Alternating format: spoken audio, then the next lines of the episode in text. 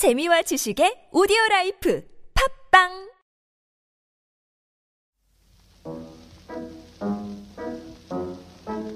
신기하고 특별한 발명 이야기 이발소입니다. 안녕하세요. 특허청 대변인실 김수현입니다. 5월부터 시작된 이발소가 어느덧 5회를 맞았습니다. 계속 관심 가지고 들어주시는 여러분께 진심으로 감사드립니다. 앞으로도 많은 관심 부탁드리고요. 저희도 더욱 알찬 발명 이야기, 지식재산 이야기 들려드리도록 노력하겠습니다. 7월 이발소에 드디어 올 것이 왔습니다. 뭘까요? 바로 지식재산과 창조경제 특별편인데요. 요즘 창조경제가 아주 뜨거운 화제죠. 지난 6월 5일에 정부 학동의 창조경제 실현 계획이 발표된 데 이어서 7월에 세부 계획이 발표된다고 하고요. 저희 특허청에서도 며칠 전에 6월 25일에 지식재산 기반의 창조경제 실현 전략을 발표하고 창조경제 실현을 위한 다양한 지식재산 정책을 추진하고 있는데요. 오늘 이발소에서는 특별히 특허청의 이준석 차장님과 창조경제 기업인을 모시고 창조경제 실현을 위한 정책, 그리고 기업이 생각하는 창조경제에 대해 심도 깊은 이야기를 나눠보려고 합니다. 기대해 주시고요. 우선 오늘 저와 함께 사회를 맡아주실 특허청 심사관님을 소개하겠습니다. 운반 기계 심사과의 박성호 심사관님 나오셨습니다. 안녕하세요. 네, 안녕하세요. 안녕하세요. 노래하는 심사관, 운반기계심사과의 박성우입니다. 운반기계심사과, 조금 생소하게 들리실지는 모르겠는데요. 쉽게 말씀드리면, 자동차를 제외하고 타고 다니는 모든 교통수단 있죠? 예를 들면 항공기, 철도, 선박, 오토바이나 자전거와 같은 이륜차 등을 심사하는 부서이고요. 그 중에서도 저는 산업계의 한류라고 할 수 있죠. 부동의 세계 1위를 유지하고 있는 선박 조선해양 플란트 분야 심사를 맡고 있습니다. 네, 반갑습니다. 듣기로 박성호 심사관님이 말씀을 그렇게 재밌게 하신다고 하던데요. 네. 오늘 활약 기대하겠습니다. 심사관님 혹시 창조경제가 뭔지 알고 계신가요? 아, 이 바로 돌직구가 제게 날라오네요. 네. 창조경제 참 쉬운 듯 하면서도 어려운 뭐라고 딱 말하기가 어려운 그런 건데요. 그래서 좀 논란도 많고 말도 많은 것 같아요. 제 생각에는요. 그렇게 어렵게 생각할 건 아니고요. 창의력을 바탕으로 일궈내는 모든 생- 지식 활동, 그것을 통해 활성화되는 경제 활동을 포괄하는 개념이 아닌가 싶네요. 예, 맞습니다. 정부에서 제시한 창조경제 개념은 국민의 상상력과 창의력을 과학기술과 ICT에 접목해서 새로운 산업과 시장을 창출하고 기존 산업을 강화함으로써 좋은 일자리를 만드는 새로운 경제 전략이라고 하는데요. 좀 더 전문적인 전문가의 의견을 참고로 말씀을 드리면 국가미래연구원의 김강두 원장님은 이렇게 말씀하셨습니다. 창조경제는 창조력, 응용력, 실천력 등이 활발하게 이루어지면서 중소벤처기업의 창업이 활성화되고 중소대기업 간의 상생 구조가 정착돼서 일자리 창출형 성장이 선순환되는 경제라고 정의를 하셨는데요. 중요한 건 결국 창조력, 응용력, 실천력을 가진 창조적 인재, 그리고 중소벤처기업의 창업 활성화와 중소기업이 존속할 수 있는 상생 문화라고 요약할 수 있을 것 같습니다. 그럼 오늘의 주인공 분들 모시고 계속 이야기 나눠볼게요. 우선 특허청의 지식재산 기반 창조경제 실현 전략을 알기 쉽게 설명해 주실 특허청의 이준석 차장님 나오셨습니다. 예, 안녕하세요. 특허청 이준석 차장입니다. 아, 요즘 뭐 특허청에서 이발소 얘기가 많이 나오는데요. 그래서 저도 한번 어, 나와보고 싶었는데 이렇게 출연을 해서 지식재산과 창조경제라는 중요한 주제, 주제에 대해서 이야기 나누게 돼서 반갑습니다. 네, 반갑습니다. 오늘 좋은 말씀 많이 나눠주시면 감사하겠습니다. 다음으로 창조경제 기업인 두 분을 모셨는데요. 박성우 신사관님 소개 부탁드릴게요. 네. 창조경제 기업이라니 어떤 기업인가 궁금들 하실 텐데요. 우선 소개드릴 기업은 미래부에서 만든 창조경제 포털에서 창조경제 사례로 올라와 있는 기업이에요. 창조경제 포털에서는 크게 모두 4개 분야로 나누어서 창조경제 사례를 소개하고 있는데요. 지금 소개드릴 기업은 그중 아이디어 분야의 창조경제 사례로 제시된 기업입니다. 바로 보청기 전문 사회적 기업인 딜라이트인데요. 아, 요즘 투개월의 김예림 씨가 부르는 온라인 가사에 나오는 넌 네. 내게 delight? 바로 그 딜라이트군요. 그럼요. 이제까지는 어, 고가의 제품만 취급되는 바람에 난청에도 불구하고 보청기를 구매하지 못했던 사회적 취약계층을 위해서 저가형 보청기를 개발하여 보급하고 있는 기업이라고 하네요. 어우, 제 와이프하고 이름도 같네요. 딜라이트의 김정현 대표님 나오셨습니다. 안녕하세요. 네, 안녕하세요. 김정현입니다. 어, 저희는 앞서 소개해 주신 대로 어, 소득이 낮은 분들한테 어, 보청기를 구매하지 못해서 그 난청을 계속 겪는 그런 소득이 낮은 분들한테 어, 좀 합리적인 가격에 그 보청기를 공급했으면 좋겠다라고 생각을 해서 경영학을 공부하던 대학생 3명이서 만든 회사이고요. 음, 2010년부터 창업해서 3년째 회사를 운영을 해오고 있습니다. 만나뵙게 돼서 반갑습니다. 네, 딜라이트는 창조경제 포털뿐만이 아니라 방송이나 신문 기사에서도 많이 접했던 기업인데요. 대표님이 너무 젊은 분이셔가지고 깜짝 놀랐어요. 아, 이렇게 젊고, 그, 열정 넘치고 또 생생한 비전을 가진 창조경제 기업인을 만나게 돼서 반갑습니다. 어떻게 보면 좋은 아이디어가 있었기 때문에 창의력을 발휘하는 창조경제 기업인이 될 수 있었던 게 아닌가 싶네요. 예, 맞습니다. 그럼 다음 기업은 어떤 기업인가요? 네, 다음 기업은 특허청에서 선정하는 IP 스타 기업으로 뽑힌 기업이라고 합니다. 친환경 에너지 기술인 바이오 LED 조명을 만드는 주식회사 IDC스인데요. 특허청에서 선정한 만큼 좋은 특허 기술을 가지고 점점 성장하며 쭉쭉 세계로 뻗어가는 멋진 기업입니다. 주식회사 IDC스의 윤영철 대표님 나오셨습니다. 네, 안녕하십니까. 윤영철입니다. 어, 저희 회사는 2006년도에 설립하여 어, 대한민국 신성장 동력 산업을 꼽히는 LED 분야에 주력하고 있고요. 어, 저희는 80% 이상 절전을 목표로 해서 사업을 지금 꾸준히 7년째 열심히 하고 있습니다. 반갑습니다. 네, 반갑습니다. 바이오 LED 조명이 전기 절감률을 인정받으면서 블루스퀘어 같은 공연장부터 많은 아파트나 학교에도 설치되고 있다고 들었는데요. 바이오 LED 조명이라는 게 정확히 어떤 건가요? 어, 바이오 LED 조명이라는 것은요, 어, 저희가 지금 하고 있는 그 LED 제품을 좀 브랜드를 그 친환경적인 느낌을 주기 위해서 별도로 이제 바이오 LED라는 브랜드를 사용하고 있고요. 어, 요즘처럼 이제 에너지 난이 심각한 시기에 어, 발전소를 추가할 수 있는 거는 뭐 민원 주민 민원부터 해가지고 많은 이제 문제점들이 있는데 어, 저희 바이오 LED를 사용해서 어, 연간 현재는 한 1메가와트 정도 시간당 전략을 하고 있고요. 네. 2016년까지 100만 킬로와트 원, 절전 원전 한기 건설을 목표로 해서 지금 사업을 하고 있습니다. 어, 저희 제품의 이제 기본적인 특징은 어, 절전 조명이 on off 되는 어, 기능이 아니고 어, 저희는 사용자가 어, 어, 절전을 하- 하기 위해서 작동하는 기능을 느낄 수 없도록 암순응 dimming이라든지 명순응을 사용해서 어, 저희가 그 사용자 편의를 굉장히 높인 제품입니다. 네, 정말 편리하면서 유용한 기술인 것 같아요. 이런 우수한 기술력을 바탕으로 해서 IP 스타 기업에 뽑히셨다고 하는데요. 이준석 차장님, IP 스타 기업이라는 게 구체적으로 어떤 건지 설명을 좀 부탁드려도 될까요? 예, 그 IP 스타 기업은 지역별로 어, 저희가 중소기업 중에서 어, 연구 역량이나 지식재산 역량, 기업 역량 등을 평가 기준으로 해서 그 유망한 중소기업을 선정하는 것인데요. IP 스타 기업으로 선정이 되면 어, 특허 종합 지원이라든지 브랜드, 디자인 가치 제고 같은 지원 사업을 통해서 지역의 대표적 기업으로 육성하는 지원을 해드리고 있습니다. 어, 쉽게 말해서 지식재산 역량이 뛰어난 유망한 중소기업을 다방면으로 집중 지원해드리는 제도라고 보시면 됩니다. 아, 이 IP 스타 기업 육성이 특허청의 창조경제 실현 전략에도 포함되어 있죠. 예, 그렇습니다. 그러니까 창의적 아이디어를 가진 중소기업을 어, 지원하는 사업이니까요.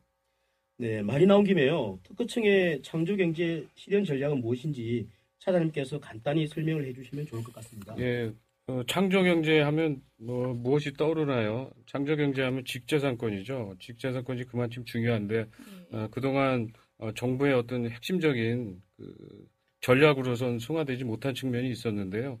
그 얼마 전에 저희가 이제 그 신정부 출범 후에 그 대통령님께 업무 보고를 드리는 과정에서 어, 대통령님께서 어, 창조 경제 실현을 위해서 어, 지식재산의 어떤 그 건전한 생태 계획과 구축이 돼야 되고 보호가 돼야 된다 어, 이런 말씀을 하셨어요. 그래서 네. 어, 거기에 저희가 힘을 받아서 그 창조 어, 경제를 저희가 직재산 기반으로 어떻게 실현할지에 대한 어떤 전략을 만들었는데요. 어, 최근에 25일 날 저희가 발표를 했죠.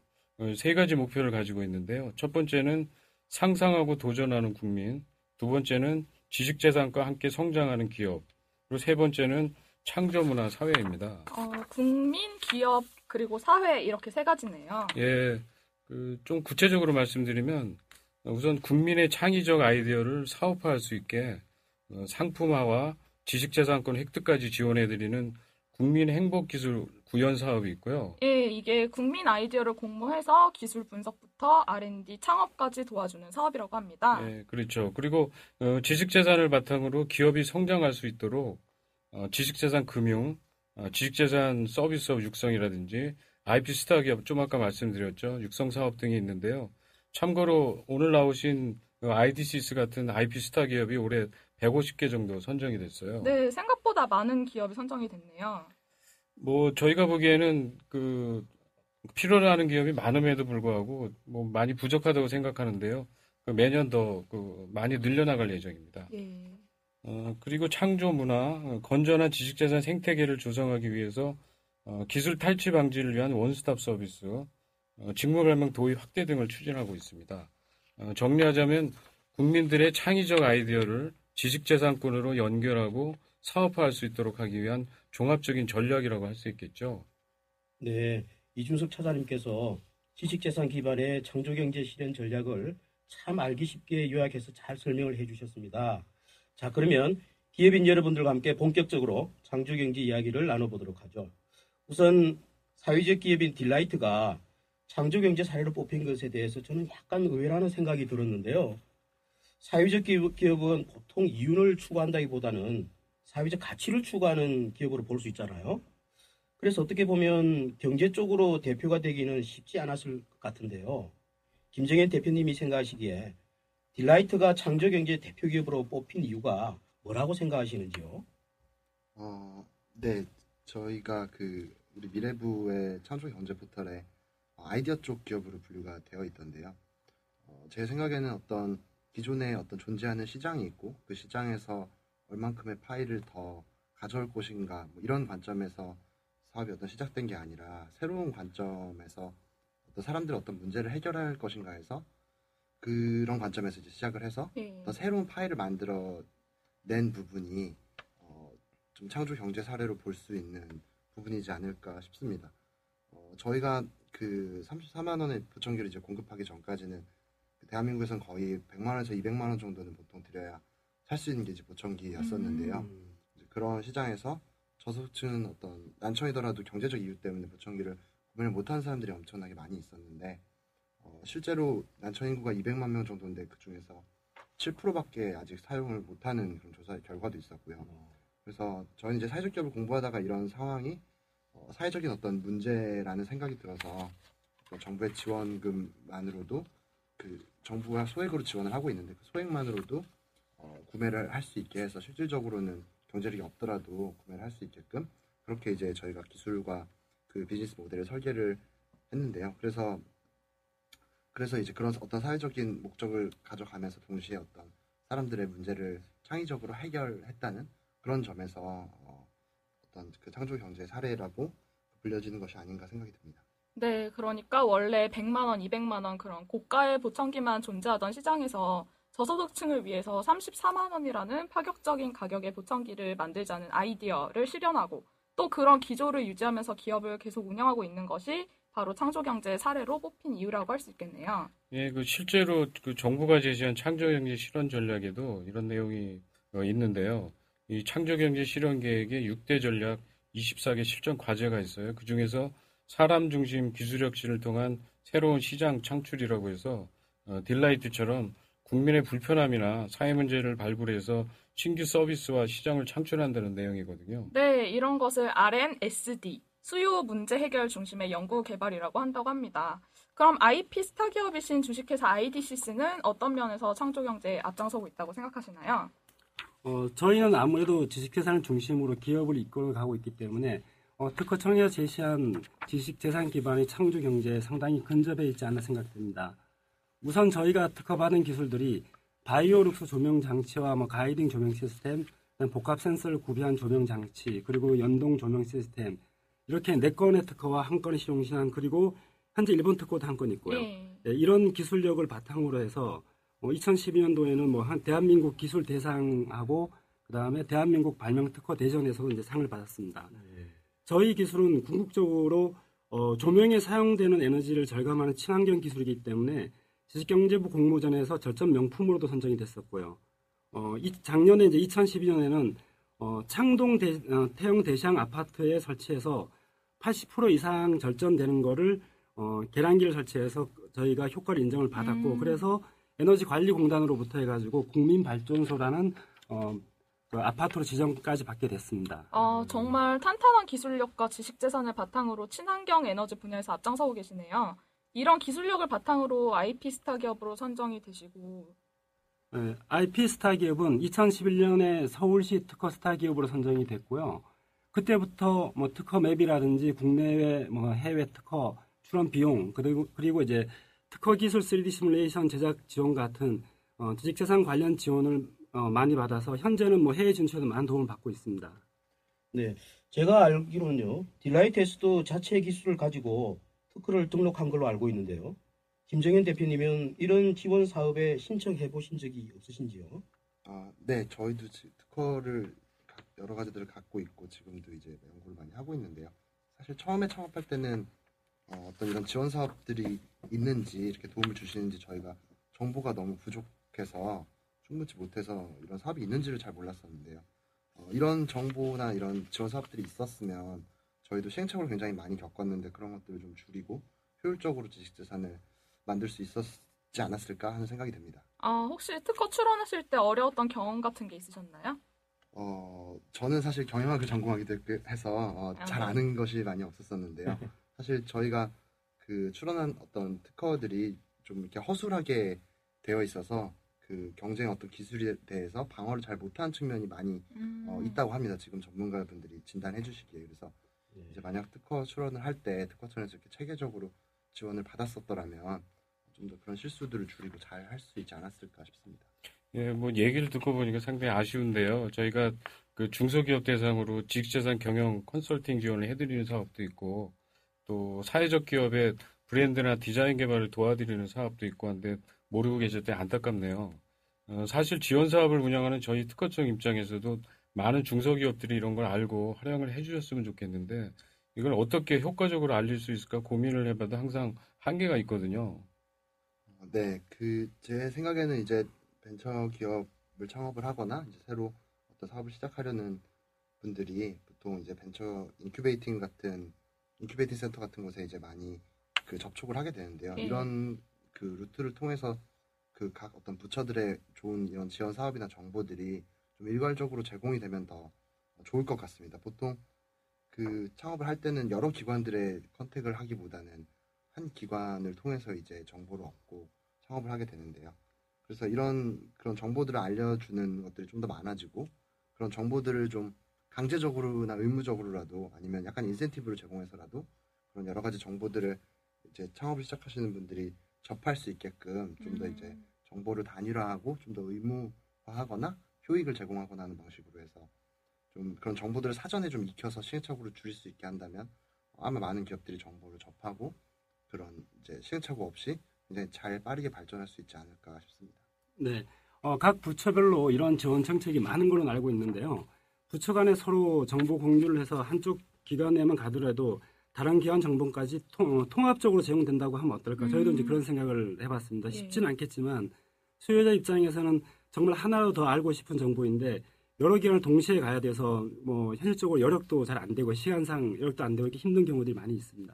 아, 좋은 의견 감사합니다. 지- 아, 확실히 그 한 번에 통합적으로 제공이 되면 여러모로 접근성이 높아질 텐데 그게 잘 안 되고 있는 상황이었죠. 근데 지금 그 시- 신정, 신정부 들어서 저희가 특허청도 이제 주도적으로 참여하고 있는 정부 3.0 계획이 있어요. 거기 보면은 어떤 그 정보를 가지고 있는 기관 간에 정보 공유만 한다면은 그 기업인들이 이- 이 군데 여기저기 안, 안 가보더라도 한 군데에서 정보를 받아볼 수 있거든요. 하여튼 특허청도 열심히 거기 참여해서 기업인들이 어떤 여기저기 뭐 수고하시지 않도록 그렇게 최선의 노력을 다하겠습니다. 역시 하여튼 두분 창조경제 기업인답게 좋은 아이디어 주셔서 감사합니다.